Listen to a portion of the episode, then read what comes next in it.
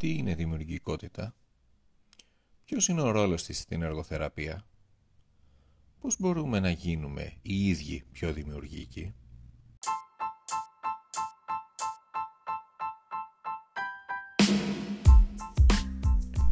Καλώς ήρθατε στο podcast εργοθεραπείας του Εργούλη. Με λένε Χάρη Σαββόπουλο, είμαι εργοθεραπευτής και δημιουργός του Εργούλη στο Facebook και το Instagram. Σε κάθε podcast φιλοξενώ εκλεκτούς συναδέλφους και συζητάμε μαζί θέματα που απασχολούν επαγγελματίες και φοιτητές εργοθεραπείας, αλλά και τους θεραπευόμενους μας. Αν θέλετε, μπορείτε να μας ακολουθήσετε στο Spotify και στα Google Podcast. Σε αυτό το επεισόδιο συζητάω μαζί με την εργοθεραπεύτρια Μάθα Παπαϊωάννου για την σημασία της δημιουργικότητας και τον ρόλο της στην εργοθεραπεία.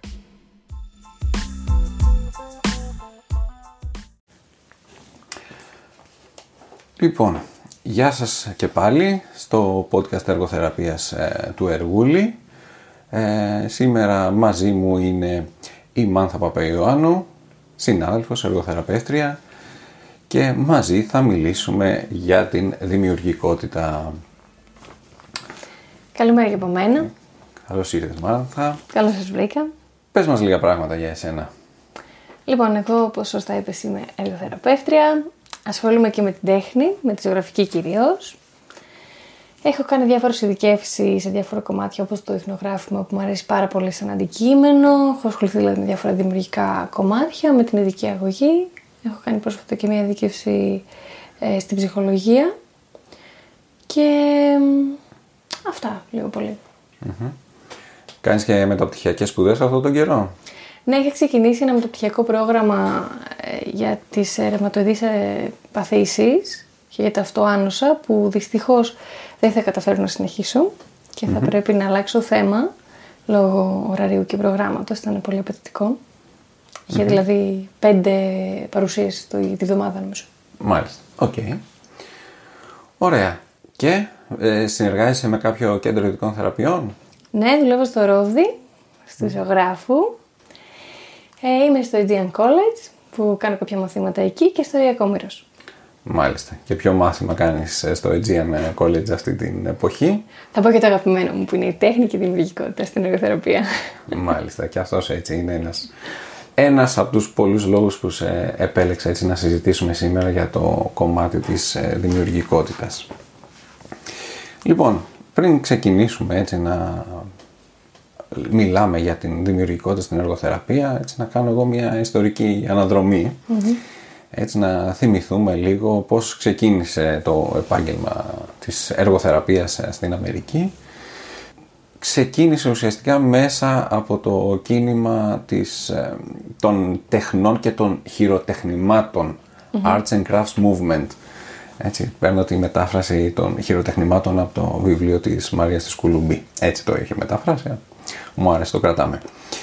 Άρα ουσιαστικά το επάγγελμά μας έχει ε, βάση στην τέχνη, έχει δηλαδή να χρησιμοποιούμε ε, τα οικαστικά και τα λοιπά προς όφελος των ε, θεραπευόμενων μας.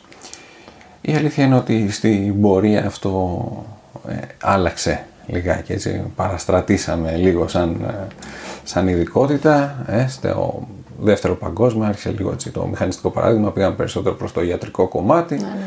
και τα τελευταία χρόνια, τα τελευταία 30-20 χρόνια έτσι με, το, με την επιστήμη του έργου προσπαθούμε λίγο κάπως να τα εξισορροπήσουμε. Λοιπόν, πάμε λίγο να μου πεις εσύ, ποιος είναι ο δικός σου ορισμός για την δημιουργικότητα, τι είναι τελικά η δημιουργικότητα; Λοιπόν, για μένα το να είναι κανείς δημιουργικός έχει πάρα πολύ να κάνει με το κατά πόσο έχει ελπίδα για κάτι, πίστη για κάτι, σε δεύτερο επίπεδο, και τελικά το πόσο μπορεί αυτό να το αποτυπώσει με βάση την αισθητική του.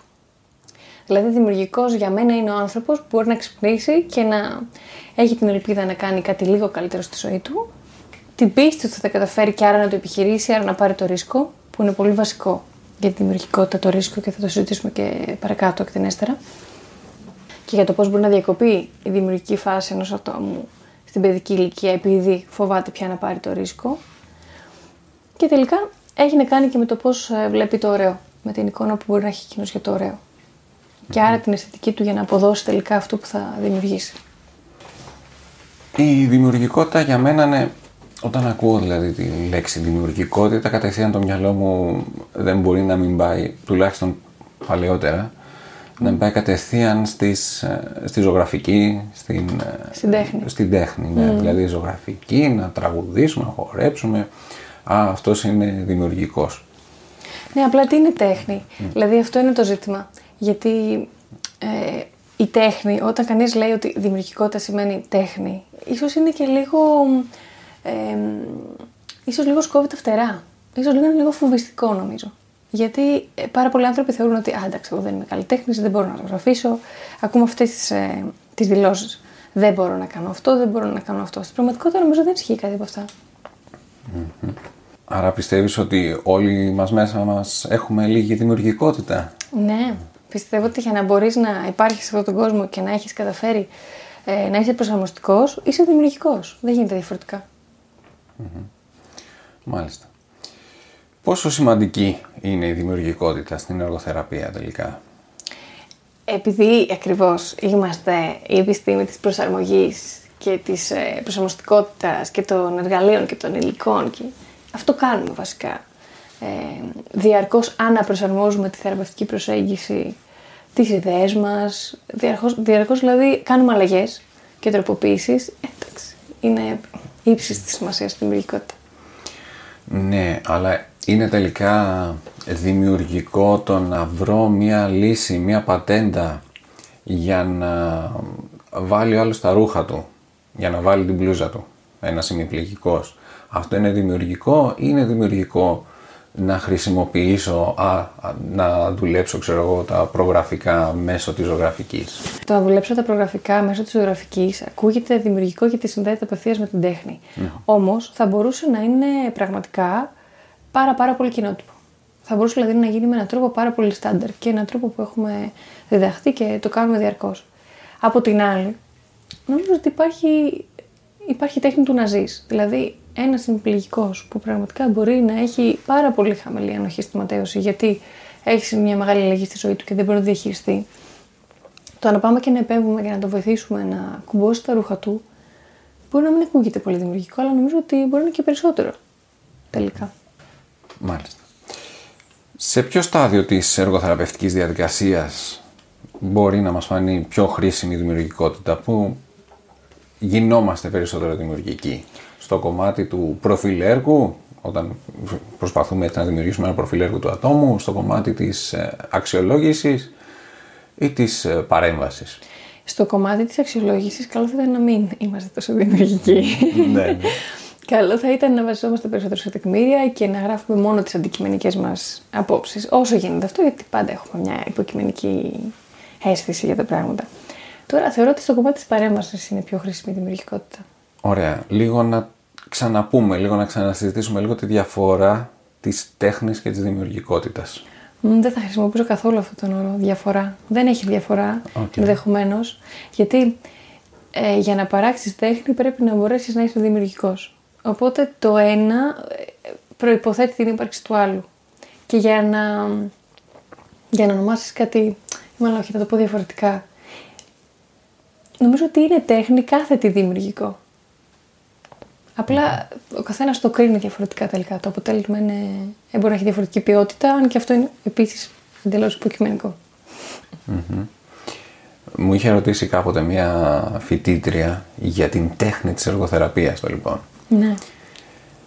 Ε, και η αλήθεια είναι ότι είχα μείνει λίγο έτσι, οκ, τέχνη της εργοθεραπείας. Ναι, λέμε, ναι, οκ, συνήθως στο μυαλό μας πάει ότι α, αυτός έχει την τέχνη του.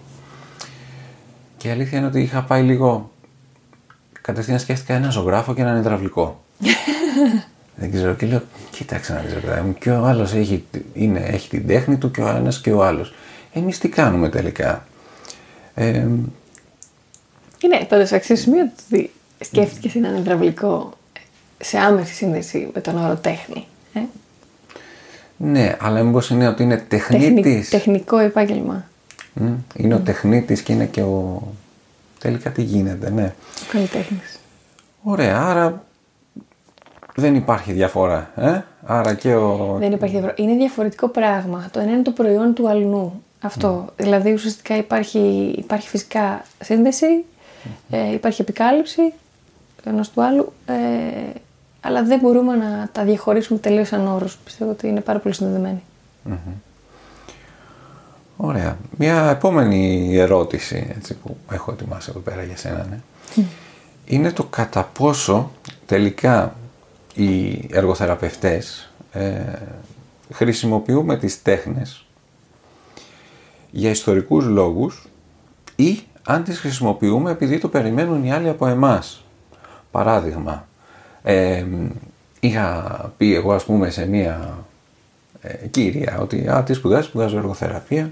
Αχ, τι ωραία και θα μάθετε να κάνετε μπατίκ και θα μάθετε να κάνετε και ζωγραφικές και τα λοιπά και το ένα και το άλλο. Ε, και βέβαια έτσι να πούμε έτσι για ε, τους νέους εδώ πέρα της παρέας, αλλά νομίζω είναι ψηλογνωστό ότι στην Αμερική τους εργοθεραπευτές όταν θέλουν να τους πούνε έτσι κάπως υποτιμητικά, το παρατσούκλι τους είναι basket weavers, ότι είναι οι καλαθοπλέκτες. Α, δεν το ξέρω αυτό. Ναι, ναι. Είσαι νέα γι' αυτό. λοιπόν, ε, άρα χρησιμοποιούμε επειδή, όπως είπαμε στην αρχή, υπήρχε αυτό το κίνημα των τεχνών και των χειροτεχνημάτων ή επειδή, α, είσαι εργοθεραπευτής, ωραία, θα φτιάξετε λαμπάδες, θα κάνετε, θα ράνετε. Νομίζω αρχικά ότι τα τελευταία χρόνια έχει δοθεί πολύ περισσότερη έμφαση στο κομμάτι της επιστήμης στην εργοθεραπεία. Ε, έχουν μπει και πολλά τέτοια μαθήματα. Ξέρω, νομίζω ότι παλιά είχαν και αργαλιό, ας πούμε. Είχα, έκαναν δηλαδή και μαθήματα τόσο τόσο τεχνικά. Ναι, μάνα θα. Δέκα είχα πάρει. Αλλά... Είχα κάνει την ελληνική σημαία. Ήταν τότε με ο Σάκης και πάει στη Eurovision. άρα καταλαβαίνετε πότε ήμουν στη σχολή. ε, και είχαμε, ναι, είχαμε αργαλιό. Ναι. Συνέχισε. Εμένα μου αρέσει πολύ ο αργαλιό, να ξέρεις. Το είχα ζητήσει για δώρο από τον Άγιο Βασίλη. Okay. Μια μικρή παρένθεση. Ε, Τέλο πάντων, θεωρώ ότι όντως σαν εργοθεραπευτές και σαν επιστήμονες είμαστε λίγο στη θέση να αποδείξουμε τον εαυτό μας τα τελευταία χρόνια. Γι' αυτό και έχει στραφεί πάρα πολύ ο κλάδος και σε επιστημονικά κομμάτια. Και έχουν μπει πολλά τέτοια, τέτοια τομείς και πάρα πολλά τέτοια μαθήματα και πολλά τέτοια αντικείμενα και στη σχολή αλλά και γενικότερα στις εκπαιδεύσεις μας. Νομίζω ότι αν προσπαθούμε να αποδείξουμε κάτι, αυτό είναι ότι είμαστε επιστήμονες και όχι ότι είμαστε τεχνίτες. Δηλαδή αυτό λίγο το νομίζω ότι είναι λίγο δεδομένο.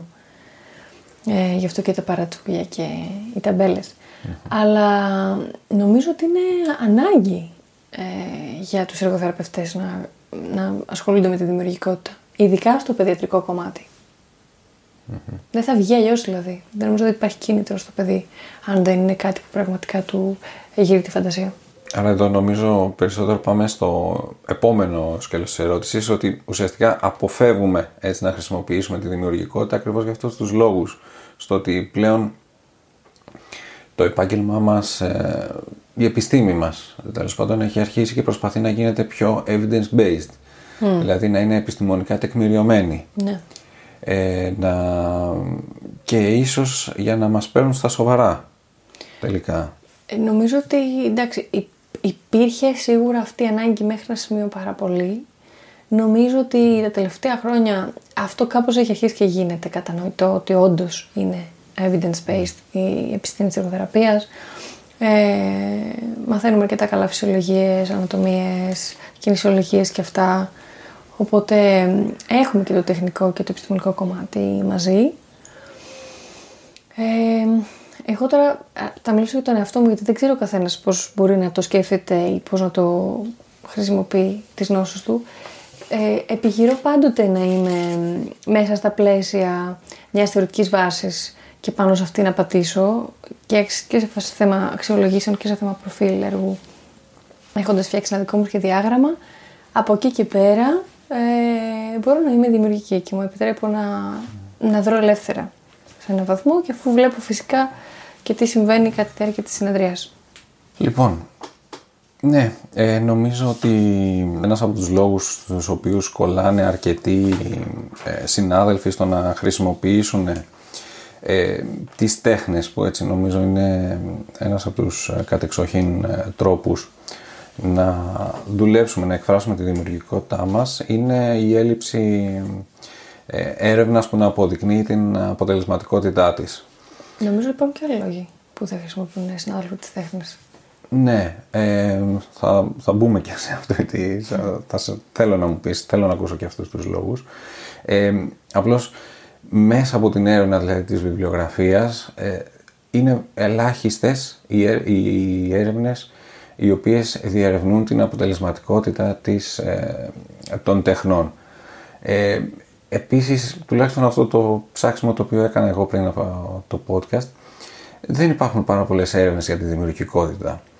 Και αυτό το οποίο εντόπισα σε μία έρευνα είναι ότι ενώ σίγουρα όλοι παραδέχονται ότι για να είσαι εργοθεραπευτής πρέπει να είσαι δημιουργικός, πρέπει να έχεις δημιουργικότητα. Στο Occupational Therapy Practice Framework, έτσι, το πλαίσιο πρακτικής του Αμερικάνικου Συλλόγου, ε, είναι σχεδόν μηδαμινές οι αναφορές στην δημιουργικότητα. Και στα περισσότερα μοντέλα, έτσι, στα ενοιολογικά μοντέλα, ε, αναφερόμαστε σε σωματικές λειτουργίες, αναφερόμαστε στους τομείς του έργου, στις αξίες της πεπιθήσεις, αλλά δημιουργικότητα δεν αναφέρεται κάπου. Ε, άρα νομίζω ότι αρκετοί συνάδελφοι ε, θα πάνε στην αισθητηριακή, θα πάνε στο, στην εντατική αλληλεπίδραση, στο συμπεριφορισμό που είναι επιστημονικά τεκμηριωμένος και δεν θα πάνε να δουλέψουν την δημιουργικότητα του παιδιού. Ναι. Ε, εντάξει, Όντως υπάρχει πάρα πάρα πολύ έτσι, ανάγκη και μεγάλη κινητικότητα στο να κάνεις εκπαιδεύσεις, να κάνεις σεμινάρια και όντως τα περισσότερα κατευθύνονται προς τα εκεί. Ε, προσωπικά έχω δει και άλλα πράγματα, ήθελα να δω και άλλα πράγματα, αλλά έχει να κάνει και με το ότι ούτως ή άλλως ε, ε, είχα μια πολύ σημαντική ανασχόληση με την τέχνη από μικρή. Θεωρώ ότι λίγο φοβόμαστε την τέχνη γενικά. Δεν φταίει δηλαδή μόνο το ότι θέλουμε να αποδείξουμε τους εαυτούς μας. Νομίζω ότι φταίει και το ότι είναι λίγο πιο δύσκολο να είσαι δημιουργικός από το να είσαι επιστήμονας ε, που θα έχεις ένα συγκεκριμένο θέμα να μελετήσεις μπροστά σου και θα το κάνεις με οποιοδήποτε τρόπο, θα το κάνεις τελικά. Δηλαδή δεν μπορείς να συνεχίσεις το επάγγελμά σου αν δεν μελετήσεις κάποια αντικείμενα. Οπότε εντάξει, είναι θέμα χρόνου πια να το μελετήσεις, να γίνεις όσο καλύτερος μπορείς. Αλλά η δημιουργικότητα είναι κάτι αφηρημένο. Δεν είναι κάτι μετρήσιμο απαραίτητα. Ούτε κάτι το οποίο μπορεί να πει κανείς ότι διδάσκεται με τόσο ή υπό τόσο αυστηρές δομές όπως κάτι επιστημονικό. Άρα μήπως τελικά αποφεύγουμε να χρησιμοποιήσουμε τις τέχνες να αποφεύγουμε να δουλέψουμε δημιουργικότητα γιατί οι ίδιοι οι θεραπευτές δεν έχουμε δουλέψει την δημιουργικότητά μας; Ναι, στην πραγματικότητα νομίζω δεν είναι ακριβώς έτσι. Είναι δηλαδή ότι ισχύει ότι σε κάποια φάση της ζωής μας κάτι μας συνέβη και μας ανάγκασε να σταματήσουμε να είμαστε δημιουργικοί. Και από εκεί και πέρα χάσαμε το touch με τη δημιουργικότητα και με, το, με τη δική μας εσωτερική έκφραση. Οπότε πολλές φορές είναι και δυσνόητο για κάθε θεραπευτή ή για κάποιους θεραπευτές ή για κάποιο κάθε άνθρωπο το τι πρέπει να κάνω εγώ με αυτό. Τι πρέπει να κάνω εγώ με αυτό το καλλιτεχνικό αντικείμενο. Τι σημαίνει τέχνη, ποια είναι η μορφή της τέχνης. Πάρα πολλοί άνθρωποι λένε δεν αντιλαμβάνομαι την τέχνη ε, και κάποιο καλλιτέχνη από πίσω πρέπει να γελάσει εκείνη τη στιγμή γιατί αυτό δεν, δεν μπορεί να εφίσταται σαν ε, διατύπωση την ίδια στιγμή που αυτός ο άνθρωπος ακούει μουσική, ε, στο σπίτι του έχει πίνακες, θαυμάζει μια φοβερή θεατρική παράσταση και βλέπει ταινίες. Δεν μπορεί να πει εγώ δεν καταλαβαίνω τη τέχνη. Είναι δηλαδή κάτι άλλο αυτό που θέλει να πει βασικά. Αλλά ε, νομίζω ότι πολλοί άνθρωποι κρύβονται πίσω από αυτό, ότι εγώ είμαι μέχρι εκεί και παραπάνω δεν πάω, γιατί με κάνει να νιώθω άβολα προφανώς. Και δεν, δεν θέλουν να ρισκάρουν, να πάρουν το ρίσκο, αυτό που έλεγα στην αρχή. Άρα, επειδή η δημιουργικότητα έτσι, είναι στις ρίζες του, της επιστήμης μας, στις ρίζες του επαγγελματός μας και αυτό που τελικά νομίζω ότι ισχύει, αυτό που νομίζω ότι θα μας βοηθήσει ε, στην παρέμβασή μας με τους ε, θεραπευόμενους μας είναι η ενεργή εμπλοκή τους με την ε, δραστηριότητα.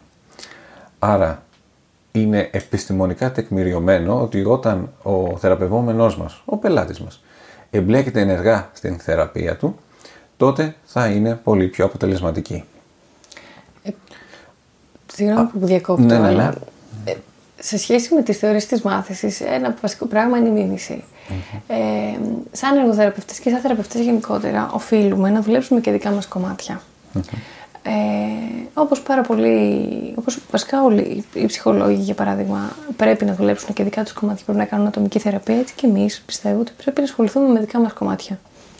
Ένα από αυτά είναι η δημιουργικότητα λοιπόν. Οπότε για να μπορέσουμε να μεταδώσουμε σε ένα θεραπευόμενο την ε, ανάγκη και να τον προτρέψουμε να γίνει δημιουργικός πρέπει να το έχουμε μάθει εμείς αυτό αρχικά, να έχουμε μάθει τι σημαίνει. Άρα πρέπει να, να πάμε ξανά σε αυτό το σημείο τότε που μπορεί να διακόπηκε η δημιουργική μας φάση επειδή μπορεί να νιώθαμε ότι ε, θέλουμε να είμαστε αρκετά καλοί και θέλουμε να κάνουμε κάτι συγκεκριμένο για να αρέσει στους άλλους ή γιατί είχαμε άγχος επίδοσης για όλα αυτά Ε, και πρέπει να προσπαθήσουμε να πάρουμε το ρίσκο. Πρέπει να προσπαθήσουμε βασικά να ανοιχτούμε στη θεραπεία του εαυτού μας. Πιστεύω ότι αυτό είναι πολύ βασικό βήμα. Δηλαδή, το επόμενο πράγμα που θα έπρεπε να μας απασχολεί σαν θεραπευτές ε, και όχι μόνο σαν έργοθεραπευτές είναι το τι πρέπει να κάνουμε εμείς για να δουλέψουμε τους εαυτούς μας περισσότερο για να είμαστε έτοιμοι για τη θεραπεία. Δεν θεωρώ δηλαδή ότι είναι μόνο η υποπτία που πρέπει να κάνει ένας νέος Ούτε μόνο το να κάνει ειδικεύσεις. Πρέπει και ο ίδιος να μπει σε θεραπεία με κάποιο τρόπο. Και ο ίδιος δηλαδή να υπάρχει σε ένα πλαίσιο ε, θεραπευτικό οποιασδήποτε μορφής για να μπορέσει να, να δει τον εαυτό του. Άρα πώς μπορούμε να γίνουμε δημιουργικοί ή πώς μπορούμε να γίνουμε ακόμα πιο δημιουργικοί; Πιστεύω ότι ένας τρόπος είναι να επιτρέψουμε στον εαυτό μας να υπάρχει. Γιατί όταν ξεκινάει κάποιος νέος επαγγελματίας να δουλεύει, ε, θα παρατηρήσει ότι θα αναδυθούν πάρα πολλά κομμάτια του, τα οποία δεν είχαν αναδυθεί ενδεχομένως πιο παλιά, πάρα πολλά συναισθήματα τα οποία δεν είναι τόσο εύκολο να τα ελέγξει. Ε, θα αρχίσει να σκέφτεται διαφορετικά τη ζωή του. Βλέπεις πολύ διαφορετικά πράγματα ε, όταν ασχοληθείς με ειδικές κατηγορίες και γενικότερα ε, με ελλείμματα ή με άτομα που έχουν έρθει γιατί χρειάζονται κάτι παραπάνω, χρειάζονται μια αλλαγή και μια τροποποίηση στη ζωή τους. Οπότε το να μπορέσεις να αποδεχθείς τον εαυτό σου είναι πολύ σημαντικό και να αρχίσεις να νιώθεις και εσύ ότι μπορείς να εκφραστείς πιο ελεύθερα. Αυτό εννοώ. Να επιτρέψεις να υπάρχεις όπως είσαι, να επιτρέψεις να είσαι αυτό σου. Μάλιστα. Ε, νομίζω θα προσπαθήσω έτσι λίγο κάπως να ενώσω όλα αυτά που ανέφερες και για την εποπτεία και για το κομμάτι το πώς να γίνουμε δημιουργικοί. Ε, από προσωπική εμπειρία έτσι που νομίζω όλοι οι συνάδελφοι τουλάχιστον όσοι κάνουμε εποπτείες ε, είτε σαν επόπτες είτε σαν εποπτευόμενοι έτσι εγώ είμαι σε μια από την πρώτη στιγμή που ξεκίνησα εποπτεύομαι και ακόμα συνεχίζω απλώς τα τελευταία χρόνια εποπτεύω και εγώ ίδιος ε, ότι οι περισσότεροι ε, νέοι συνάδελφοι αυτό το οποίο θέλουν είναι πες μου τι ακριβώς πρέπει να κάνω. Ε, και, και η δικιά μου επόπτερα και εγώ αυτό που λέω είναι ότι να χρησιμοποιούμε evidence-based, επιστημονικά τεκμηριωμένες μεθόδους. Άρα ακόμα και αυτό και αρκετοί νέοι συνάδελφοι, ναι, αυτό ήθελα να πω ότι θέλουν, προτιμούν την έτοιμη λύση. Mm-hmm. Πες μου τι να κάνω με αυτό το παιδί. Ναι. Δηλαδή νομίζω ακόμα και σε αυτό το κομμάτι, στο να βρούνε ε, τη λύση, θα προτιμήσουν, προτιμούν έναν, ε, έναν μέντορα, έναν επόπτη, ο οποίος θα τους πει κάνε ένα, δύο, τρία. Δηλαδή, ακόμα και σε αυτό το κομμάτι δεν την δουλεύουν τη δημιουργικότητά τους, που είπαμε ότι είναι ένα κομμάτι το να βρω μια λύση ε, για το περιστατικό μου. Άρα νομίζω ότι είναι αυτό το οποίο εντοπίζουμε στην βιβλιογραφία, στα podcast, στα βίντεο στο YouTube, βλέπουμε ότι συζητάνε για τη δημιουργικότητα πάρα πολύ στο κομμάτι της επιχειρηματικότητας. Έτσι υπάρχει ένα πάρα πολύ ωραίο βιβλίο, το Creative Confidence, που ουσιαστικά λέει πώς να δημιουργήσουμε, πώς να καλλιεργήσουμε τη δημιουργικότητά μας, αλλά επικεντρώνεται στο κομμάτι το επιχειρηματικό, στο πώς θα πουλήσουμε ε, κάποιο προϊόν. Ο Andy Warhol το είχε πει πάρα πολύ ωραία, ο οποίος είναι ένας καλλιτέχνης ε, στα 60s, αν θυμάμαι καλά, ναι. που έκανε το BAM το μεγάλο και αυτά ε, που έχει εμβληματικά, εμβληματικούς πίνακες με τη Marilyn Monroe. Ναι, ναι. Okay. Ε, τα καρέ με τα διαφορετικά χρώματα, νομίζω όλοι τον ξέρουν. Ε, ναι, και βασικά και την ε, υπέροχη αυτή κονσέρβα, η αγαπημένη μου ήταν. Ναι, ναι. Τέλος πάντων, και είχε πει το φοβερό ε, ότι η μεγαλύτερη λέει και αυτή που του άρεσε περισσότερο σαν τέχνη ήταν η τέχνη της επιχειρηματικότητας. Και ήταν πολύ ενδιαφέρον αυτό γιατί και ο Πικάσο ήταν επιχειρηματίας ας πούμε. Και ξέρουμε ότι ήταν από τους λίγους καλλιτέχνες εν ζωή που είχαν τόσο μεγάλη αναγνώριση, τόσο μεγάλο πλούτο και τόσο μεγάλη επιτυχία. Και αυτό συνέβη επειδή ήταν εξαιρετικός, εξαιρετικός επιχειρηματίας, ας πούμε. Κατά τη δική μου άποψη και πολλών άλλων. Δεν αναιρώ την αξία του σαν καλλιτέχνη. Απλά λέω ότι είμαστε πολλά πράγματα. Δηλαδή, δεν είμαστε εδώ πέρα μόνο για να αποδείξουμε ότι είμαστε επιστήμονες και οι εργοθεραπευτές. Ε, είμαστε πολλά πράγματα. Κάνουμε οργάνωση και διοίκηση. Είμαστε και διοικητικά μέλη και στελέχη πολλές φορές. Έχουμε και τέτοιες θέσεις. Ε, είμαστε θεραπευτές. Το ξαναλέω. Και αυτό είναι πολύ σημαντικό και πρέπει και εκεί να εστιάσουμε και να κάνουμε περισσότερα πράγματα. Και ναι, είμαστε μέρη και δημιουργικά όντα, λίγο παραπάνω ενδεχομένως από άλλα επαγγέλματα. Και όλα αυτά πρέπει να τα φροντίσουμε με κάποιο τρόπο. Άρα αυτό το οποίο νομίζω θα πρέπει να εστιάσουμε να τονίσουμε είναι ότι όλοι έχουμε μέσα μας τη δημιουργικότητά μας. Ε, όλοι μπορούμε να μάθουμε να γίνουμε πιο δημιουργικοί. Είναι κάτι το οποίο θέλει δουλίτσα. Ε; Θέλει. θέλει δουλίτσα Ε, όλοι δυνητικά μπορούμε να μάθουμε να ζωγραφίζουμε. Ναι. Δεν είναι κάτι δύσκολο. Ναι, το δύσκολο είναι να αποδεχτείς ότι μπορείς. Ναι, ε, δεν θα γίνουμε όλοι Πικάσο, δεν θα γίνουμε όλοι Andy Warhol. Μα δεν υπάρχει αυτό. Δεν μπορείς να τη γράψεις. Βασικά μπορείς να τη γράψεις, αλλά πάντα έχεις και τη δική σου πένα μέσα. Και πρέπει να την καλλιεργούμε αυτή την ε, δημιουργικότητα. Και ένας πολύ ωραίος τρόπος είναι μέσα από την εμπλοκή μας με τις τέχνες. Το πρέπει δεν θα το βάζα. Δεν θα το βάζω. Δεν θα το βάζα το πρέπει γιατί είναι ήδη ένα όριο στη δημιουργικότητα. Οκ.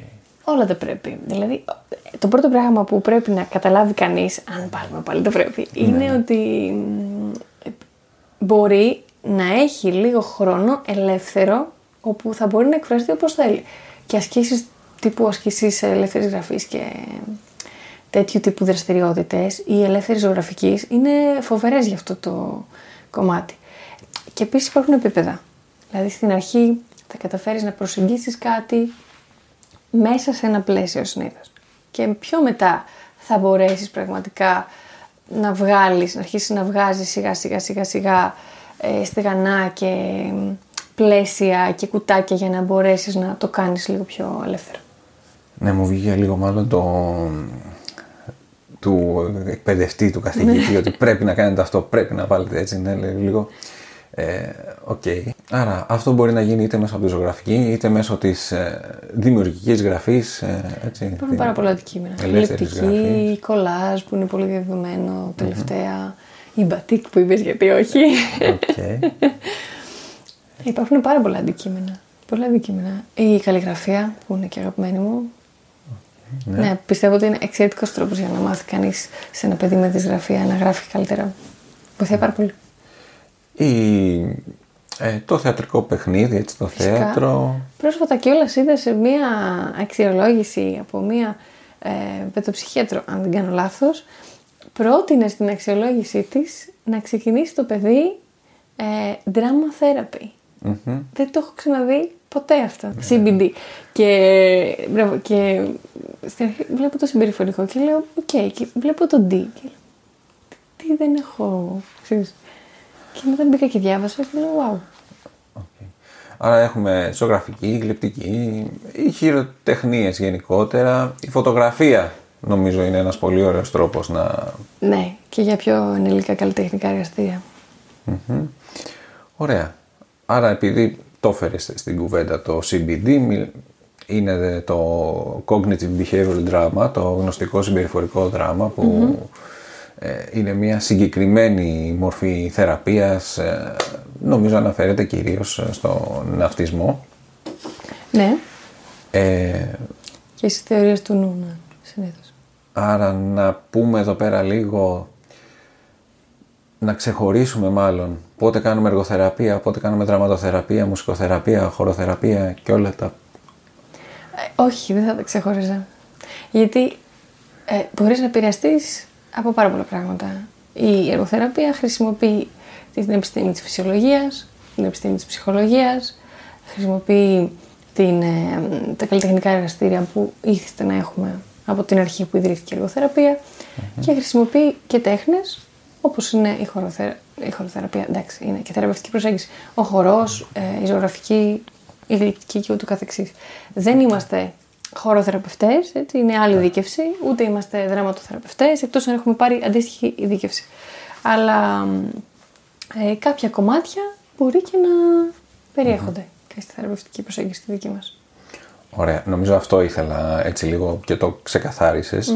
Ε, ότι να ξέρουμε πότε κάνουμε και μπορούμε εννοείται να χρησιμοποιήσουμε και αυτός είναι ο σκοπός που συζητάμε σήμερα, ότι να χρησιμοποιούμε δημιουργικές ε, επιλογές, να το πούμε έτσι, ναι. που μπορεί να είναι ε, το, μια, ένα κολάζ, ένα, να χορέψουμε, να τραγουδήσουμε, να κάνουμε ένα θεατρικό παιχνίδι και είναι άλλο ότι τώρα κάνω δραματοθεραπεία. Μπορεί ένας εργοθεραπευτής να εκπαιδευτεί να γίνει δραματοθεραπευτής, χωροθεραπευτή, μουσικοθεραπευτής. Απλώς λίγο να τα έχουμε λίγο ε, ξεκάθαρα ναι. στο μυαλό μας. Ωραία. Μια τελευταία σκέψη, έτσι λίγο πριν κλείσουμε. Ε, μια, τελευταία, μια τελευταία σκέψη, μιας και είναι έτσι σχετικά το τέλος της χρονιάς και όλοι οι εργοθεραπευτές νομίζω μπορούμε να καταλάβουν ότι έχουμε μια παραπάνω κόπωση, όπως και όλοι Ε, νομίζω ότι δεν πρέπει να ξεχνάμε να περνάμε και καλά στη θεραπεία. Να, mm-hmm. Δεν πρέπει να ξεχνάμε το κομμάτι της ψυχαγωγίας και για μας. Δηλαδή, αυτό θα βοηθήσει και στην δημιουργικότητα και στην λογοθεραπεία και γενικά.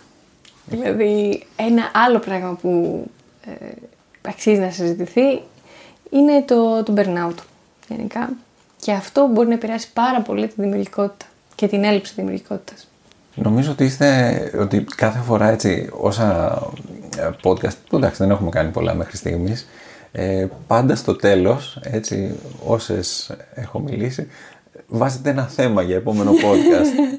Σου δίνουμε την, ε, την, πώς το λένε, το hint για sequel. ναι, ναι, ναι, την, την μπάσα, τι θα πούμε μετά; ναι. Ε, άρα ναι, το burnout νομίζω ότι είναι ένα θέμα το οποίο πρέπει να συζητηθεί κάποια στιγμή και έτσι με ένα spoiler, έτσι, ότι μπορούμε να το δουλέψουμε μέσα από την, το να βρίσκουμε ελεύθερο χρόνο και αυτό τον ελεύθερο χρόνο να τον ε, εκμεταλλευόμαστε δημιουργικά. Να κλείσω με, με μία ιστορία και μία σκέψη. Ε, όταν ήμουν στη σχολή, ε, ήμασταν σε ένα μάθημα τέλος πάντων ε, δημιουργικότητας, θεραπευτικά μέσα, τώρα δεν θυμάμαι ακριβώς πώς το λέγανε. Ε, και έλεγε τότε ο καθηγητής ότι α, να κάνουμε αυτό και το άλλο. Και εγώ τότε με το πολύ όριμο μυαλό των 19 ετών, του βάζουμε ένα PlayStation εκεί πέρα να, να περάσει η ώρα, ξέρω εγώ, και θα δουλέψει και συγκέντρωση και το και το άλλο. Και μου λέει ο καθηγητής, γιατί αυτό δεν είναι δημιουργικό, δεν είναι ψυχαγωγικό. Εγώ το έχω κρατήσει αυτό από τότε και πάντα έχω στο μυαλό μου ότι όταν δεν κάνουμε κάτι έτσι, να δουλέψουμε άδρη κινητικότητα, λεπτή κίνηση, αναπτυξιακά ορόσημα έτσι, στα παιδιά, ε, είτε κοινωνικές δεξιότητες σε ενήλικες έτσι, σε ψυχιατρικά κτλ. Ότι θα πρέπει, έστω αν είναι απασχόληση ελεύθερο χρόνο, αυτό το οποίο θα κάνει εκείνη την ώρα να είναι δημιουργικό και ψυχαγωγικό. Έτσι. Και γι' αυτό να χρησιμοποιούμε να δουλεύουμε και οι ίδιοι την δημιουργικότητά μας. Και ίσως να προσπαθούμε, ε, έστω για ένα πεντάλεπτο ας πούμε μέσα στη συνεδρία, δεκάλεπτο δεν ξερω ε, να επιχειρούμε να, να κάνουμε πιο ομή θεραπευτική προσέγγιση. Τι θέλω να πω; Μόνο τα υλικά. Δηλαδή να μην χρησιμοποιούμε κάποιο συγκεκριμένο εργαλείο, κάποιο συγκεκριμένο παιχνίδι. Γιατί υπάρχουν πλέον πάρα, πάρα πολλά πράγματα που μας βοηθάνε και ε, φυσικά είναι πάρα πολύ χρήσιμα αλλά να προσπαθούμε να, να βρίσκουμε μια δραστηριότητα που φυσικά είναι κομμένη και ραμμένη στα μέτρα του εκάστοτε θεραπευόμενου και που την έχουμε σκεφτεί εμείς. Να το επιχειρούμε δηλαδή αυτό. Ωραία. Λοιπόν, αυτά για σήμερα. Να σε ευχαριστήσω Μάνθα που δέχτηκες την πρόσκληση να συζητήσουμε για την δημιουργικότητά μας ε, και τη δημιουργικότητα στην εργοθεραπεία. Εγώ ευχαριστώ που με κάλεσες, Χάλη. Ωραία. Και ελπίζω ε, οι ακροατές μας ε, να δουλέψουν και ήδη την δημιουργικότητά τους και να πω ότι θα βάλω ε, μια ερώτηση ε, σχετική με την ε, δημιουργικότητα στο Spotify και περιμένω τις απαντήσεις σας. Ευχαριστούμε που ήσασταν μαζί μας. Μέχρι την επόμενη φορά. Γεια σας.